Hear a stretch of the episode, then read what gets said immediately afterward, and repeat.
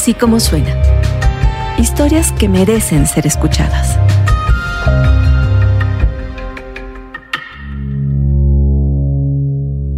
La primera vez que escuchamos Solo para Gorditos, el título del episodio que usted va a escuchar, nos escandalizó. ¿Qué era eso? ¿Discriminación? ¿Qué podía ser solo para personas gordas? Emma Landeros nos lo explicó. Era lo opuesto a la discriminación. Un taller de costura que se dedica solo a hacer ropa para personas gordas, porque no encuentran, porque las grandes marcas no las hacen de su talla, porque las tiendas no las venden porque cuando encuentran algo es un pantalón negro y una camisa blanca, lo más básico, como si el peso tuviera que ver con el gusto, como si a una mujer gorda no le gustaran los vestidos de flores y un hombre gordo no necesitara una gabardina. ¿De dónde saca una persona gorda un smoking para su boda? Un impermeable para la época de lluvias, un traje de baño para ir a la playa. Van con Velia Espejel, una modista con un taller en un viejo barrio de la Ciudad de México que durante décadas se ha dedicado a eso, hacer ropa a la medida para quienes el mercado los ha olvidado y no les da opciones, porque no cumplen con los estándares de belleza, porque son gordos. Velia no solo confecciona cada pieza a la medida, la diseña al gusto, al gusto de los gorditos, de los que van y compran con ella. Imagine esto un pantalón cuya circunferencia de cintura es de 170 centímetros. Para darnos una idea, 170 centímetros es la estatura media de los varones en México. Con esta medida de circunferencia se obtiene un pantalón casi cuadrado, pues el ancho de la cintura es similar al largo de las piernas. Belia Espejel Rodríguez hace esos pantalones, los diseña, los traza, los confecciona. Cuando entro al taller de Belia, tengo la impresión de que estoy en la casa de un gigante. En los colgadores hay camisas, chamarras de mezclilla, térmicas, pantalones y playeras de enorme tamaño. Tomo un pantalón de los que están colgados, lo extiendo con ambas manos y calculo que mis dos piernas fácilmente entrarían en una pierna de la prenda, y yo soy talla 7. Aquí se hace sobre medida y aunque son tallas extras, no corresponde a, lo que sería el estándar de la talla extra. Ahí son cada, quien tiene algo específico. Por ejemplo, si es un señor que tiene los muslos muy anchos, hay que hacer las perneras más anchas. ¿Qué quiere decir eso? Que, la medida la tienes que, hacer más amplia desde que estás trazando, ampliarla. Este, por ejemplo, si tiene mucha pompi, hay que hacer un tiro todavía más pronunciado para que, para que cuando se siente no le quede aquí en la rayita el, pantalón, sino que llegue aquí como a la, altura de la cintura. Entonces, todo eso tú tienes que medir al cliente, observar el cuerpo del cliente, qué, qué hay que hacer para que le quede lo mejor posible el pantalón. Cuando Belia habla de tallas extras, se refiere a un pantalón para hombre de mínimo talla 50 es decir, la cintura mide 50 pulgadas, unos 127 centímetros. Un varón de cuerpo tamaño medio usa pantalones talla 30 o 32, que se compra en cualquier tienda de ropa, pero cuando se trata de una talla 50 o superior, es casi imposible hallar ropa al gusto. Yo quería tener una idea clara de lo que me hablaba Belia y fui a una tienda departamental a preguntar por la talla más grande. Buenas tardes, señorita. Disculpe, ¿quién me tienen tallas extra? Bien. ¿Cuál es la talla más grande que tienen en pantalón? 50. 50. Y si yo necesito, por ejemplo, una talla 55, 60, ¿no hay manera de pedirla o algo así? No la manejamos. No la manejamos. Cuando pregunté qué estilos, colores, marcas de pantalón de esa talla tenían, la vendedora me dijo que solo hay de mezclilla y que no venden ni pantalones de vestir ni trajes. Entonces creo entender lo que hace Belia. Para sus clientes, ella soluciona problemas y les devuelve la dignidad. Ninguna de las prendas elaboradas en el taller de Belia tiene las mismas medidas. Cada prenda tiene un molde, un patrón distinto. Por ejemplo, Puede haber dos personas con el mismo tamaño de cintura, pero el largo del tiro o la circunferencia del muslo o del tobillo siempre serán diferentes por la proporción de cada cuerpo. En cualquier lugar que vayan, cierto tipo de, personas ya necesitan una talla que ya no la van a encontrar prácticamente en ningún lado, porque son muy grandes.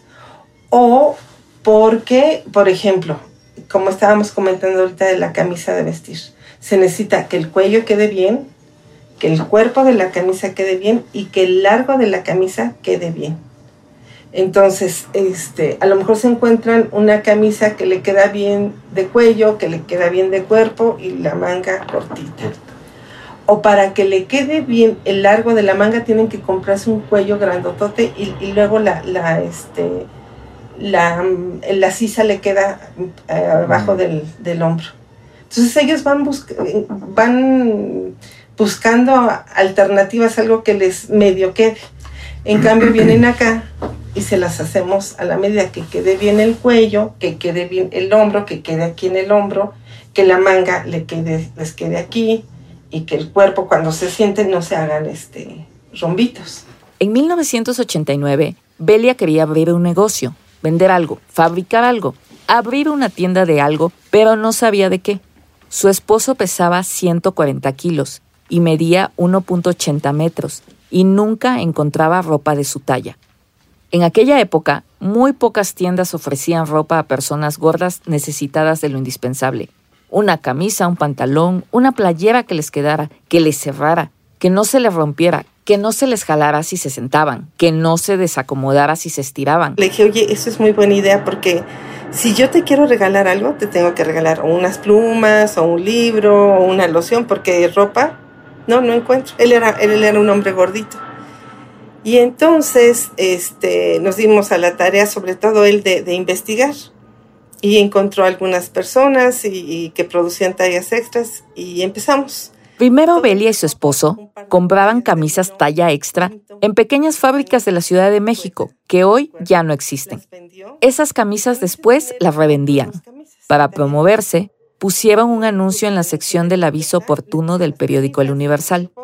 Su primera venta fueron dos camisas, pero después consiguieron vender hasta una docena. La gente les llamaba por teléfono, acordaban una cita y llegaban a recoger las prendas en su casa. Hasta que llegó el punto en que pensamos en que había que poner el local y lo pusimos aquí en el, garage de nuestra casa.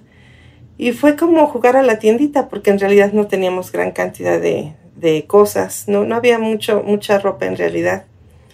No teníamos experiencia, nadie, ninguno de los dos había este, vendido eh, ropa antes. Y este, pues fue así como toda una aventura. La verdad fue, fue arriesgarse a algo que no sabíamos si sí o si no iba a funcionar. Así, el negocio, que para entonces ya se llamaba solo para gorditos, comenzó a crecer, pero también aumentaron las exigencias de los clientes.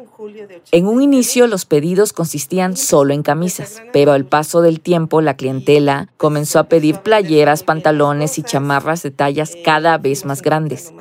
Y eso impulsó al matrimonio a dejar de comprar y revender y comenzar a confeccionar ellos mismos la ropa extra grande de sus clientes. Y ahí arrancó el taller de costura solo para gorditos, en la colonia Álamos, un barrio tradicional y clase mediero de la Ciudad de México. En aquella época el pantalón más grande que podíamos conseguir era talla 50.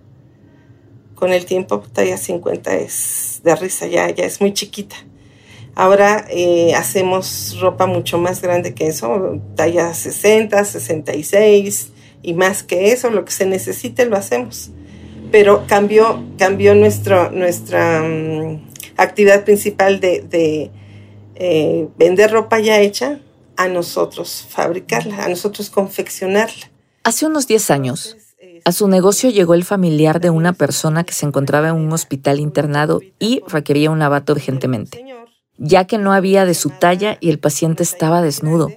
Levantarse de la cama implicaba una situación humillante para el paciente porque lo tenía que hacer con una sábana envuelta en su cuerpo.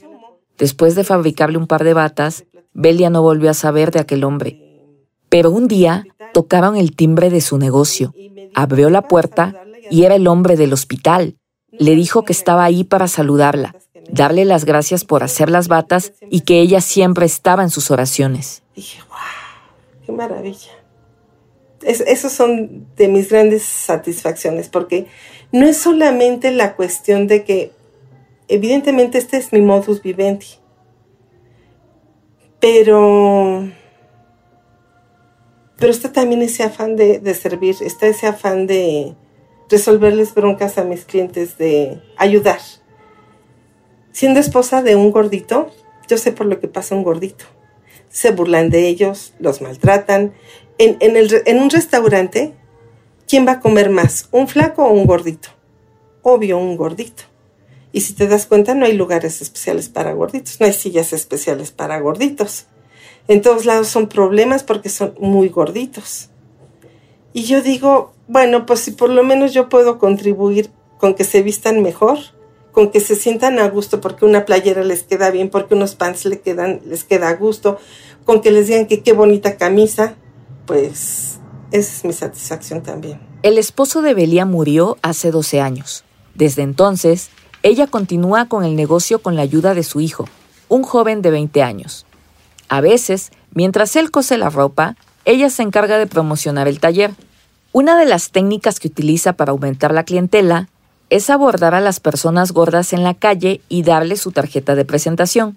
Eso sí, solo a hombres. Cuando encuentro a un señor gordito, pues le, le, le, digo si me permite darle mi tarjeta y ya. Lo abordo y le pido que sí, me recibe mi tarjeta. ¿Y mujeres? No, nunca. No, las mujeres que han venido es porque es que como vi que ahí dice que hacen tallas grandes, quiero ver si me pueden hacer. Y sí, sí llegan, pero llegan por su cuenta. Nunca le ofrezco mi tarjeta a una mujer, nunca. ¿Por qué? Porque, pues no sé, pero este, no sé, puede hacer una reacción más difícil. Aunque sí ha elaborado este, prendas para mujer, casi no tiene clientas. Me cuenta que con las mujeres es más difícil, que les cuesta más trabajo aceptar su cuerpo, que se apenan a la hora de tocarlas para tomarles las medidas. Pero con los hombres en general no. Muchas veces vienen acompañados y por ejemplo para medir tiros si es una complicación, pero le pido ayuda a la esposa, al hijo, al compañero que viene o a mi hijo. Si no viene con nadie, a mi hijo. Y hay quien dice, usted mira, usted meta mano. Quise hablar con los clientes de Belia para que me contaran su experiencia al buscar ropa de su talla. Contacté a cinco, pero todos se negaron a participar. Algunos me dijeron que no tenían tiempo, otros me dieron largas. El caso es que nadie aceptó, ni bajo la promesa del anonimato. Belia me explica que la negativa tiene que ver con los malos momentos que esas personas han pasado durante toda su vida y sobre todo porque para ellos hablar de su peso y talla es un tema demasiado sensible. No entiendo porque pues y algunas personas aquí me han dicho este es que la gente no sabe cómo la pasamos mal para cortarnos las uñas, para amarrarnos los zapatos, todo es estar batallando con, el tamaño de nuestro cuerpo, eh, duele, todo duele, este, se burlan de nosotros, nos, no hay un lugar donde sentarse cómodamente, si viajo en avión es complicado, todo se complica. Todo se complica, claro, porque yo no sabía cómo llamarlos. Personas talla extra, con sobrepeso, obesas, y mejor le pregunté a Paulina Chavira, que es experta en lenguaje inclusivo. Se dice personas gordas porque el tamaño del cuerpo es solamente una característica de la persona, no algo que la define. Eh, no se utiliza, por ejemplo, personas obesas o personas con sobrepeso porque es una medicalización o una patologización de, eh, de la forma del cuerpo de una persona. O sea, ¿quién define realmente qué es? Eh, un peso extremo, un peso excesivo. Por esa razón solamente se dice personas gordas. Personas gordas. Su peso no las define, como a mí no me define tener el pelo largo y lacio.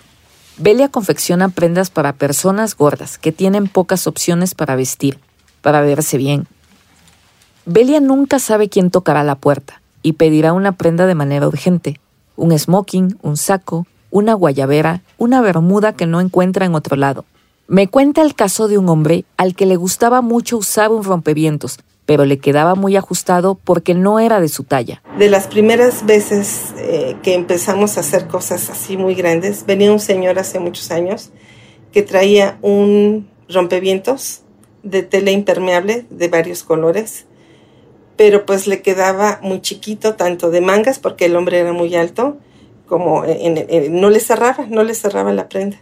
Y un día me preguntó si le podía hacer un rompevientos, pero que le quedara bien. Le dije que sí. que me dejara el rompevientos para seguir más o menos el diseño de lo que él traía y este, pues ya sabía sus medidas y que sí, sí se lo podía hacer. Entonces un día vino, este, me dijo que me dejaba el rompevientos y que él quería que se lo hiciera. Bueno, pues entonces fue desde buscar el material, este, hacer los moldes para más o menos replicar el molde, el, modelo que, que, él traía. Y este, y bueno, pues ya lo confeccionamos, lo hicimos, le hablé, vino por su, por su rompevientos y se lo puso. Y no sabes qué cosa más maravillosa ver un hombre tan, em, eh, ¿cómo se podría decir? Satisfecho por, por su prenda, se la puso. ¿Sabes cómo se sentí? Como si fuera rey mago, que le diera a un niño lo que, justo lo que él había pedido.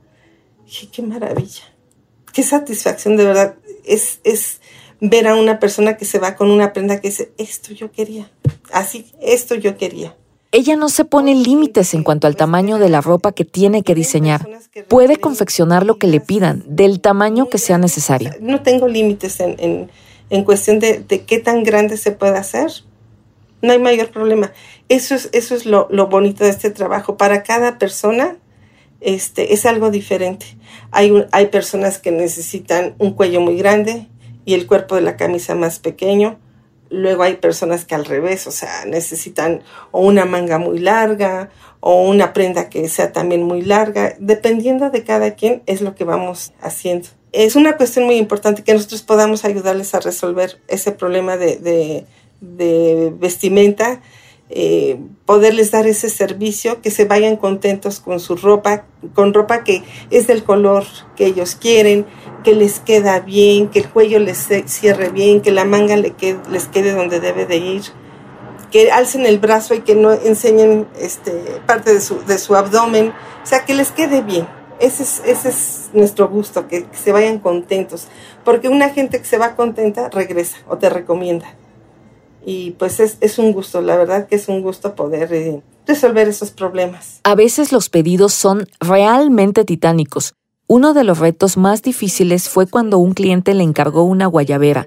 Ella jamás había confeccionado una, de modo que echó mano de su imaginación e ingenio para satisfacer el deseo de su cliente. Me mandó un cliente de hace muchos años una, una guayabera que le llaman el modelo presidencial la típica guayabera este, yucateca que se usa para fiestas importantes con manga larga y una serie de características. Y me dijo, quiero esta en mi talla. dije, chispas, ¿ahora cómo lo vamos a hacer? En la vida habíamos hecho algo así. Pero pues este, es, es padre cuando te ponen un reto así, o sea, la base de la, de la, de la camisa pues no tiene pierde, pero ya las alforzas, los adornos que van en pico, eso sí ya tiene sus, sus bemoles. Entonces, pues fue aplicarse y em, ir sacando los, los, trazos de esas partes que van con, con picos, eh, buscar quién nos hiciera un bordado que fuera muy finito, y pues sí, sí quedó. De hecho, volvimos a hacerle más, más guayaberas de esas. Otro cliente también un día me dijo, oiga, este, ¿me puede hacer una guayabera? Dije, sí. Eh, pero tiene algún modelo, me mandó un modelo y ya le hicimos una, una cosa parecida a lo de su, su modelo que me mandó. Y así, o sea, sin saber, sin haberlo hecho antes, pues el chiste es hacerlo. A Belia la visitan de 10 a 15 clientes en un mes pero la confección es un trabajo solitario. Belia corta, cose, diseña y recuerda. Recuerda mucho. Le gusta recordar los momentos felices que le ha dado su oficio, como cuando en una emergencia en pocas horas pudo conseguir con un proveedor un pantalón y un saco para una boda que se realizaría ese mismo día. Hace muchos años, y lo puedo ah, platicar porque se pasó hace muchos años, vino una novia que se iba a casar ese sábado algo así como a las seis de la tarde, por decir en satélite. Y su papá había estado en una depresión muy fuerte y, pues no. Y la hija, la otra hija, no la que se casaba, le dijo, papá, hoy se casa tu hija, ¿la vas a ir a entregar en pants? Y pues el señor dijo, no, ¿verdad? Pues papá. Y entonces a esa hora se vieron la hermana y la, y la novia a buscarle ropa. No sé cómo supieron de nosotros, pero vinieron aquí Entonces conseguimos camisa que le quedara traje y mientras tanto ellas fueron a conseguir corbata, calcetines, zapatos, o sea, todo. La camisa era una que Belly había confeccionado un año atrás y que nadie recogió. Me cuenta que es común, a veces se queda con las prendas porque el cliente no pasa a recogerlas. Belia no sabe por qué, solo que ella jamás llama a un cliente dos veces para avisarle que su ropa está lista. No lo dice claramente, pero deja entrever que toda clase de temores rondan en el aire ante la salud endeble de sus clientes. Guarda la prenda en sus estantes. Le servirá a otra persona gorda que no encuentre un pantalón a su medida en las tiendas.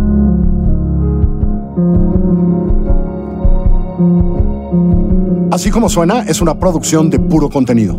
La directora editorial es María Scherer, la producción ejecutiva es de Giselle Ibarra. Nuestros editores son Galia García Palafox y Salvador Camarena. En la consola y la edición están Hugo Santos Quevedo y Patricio Mijares. La coordinación de producción es Rosana Díaz. Yo soy Carlos Puch y los invito a escuchar todos nuestros podcasts en así como suena.mx o en cualquiera de las plataformas donde tú prefieres escuchar tus podcasts.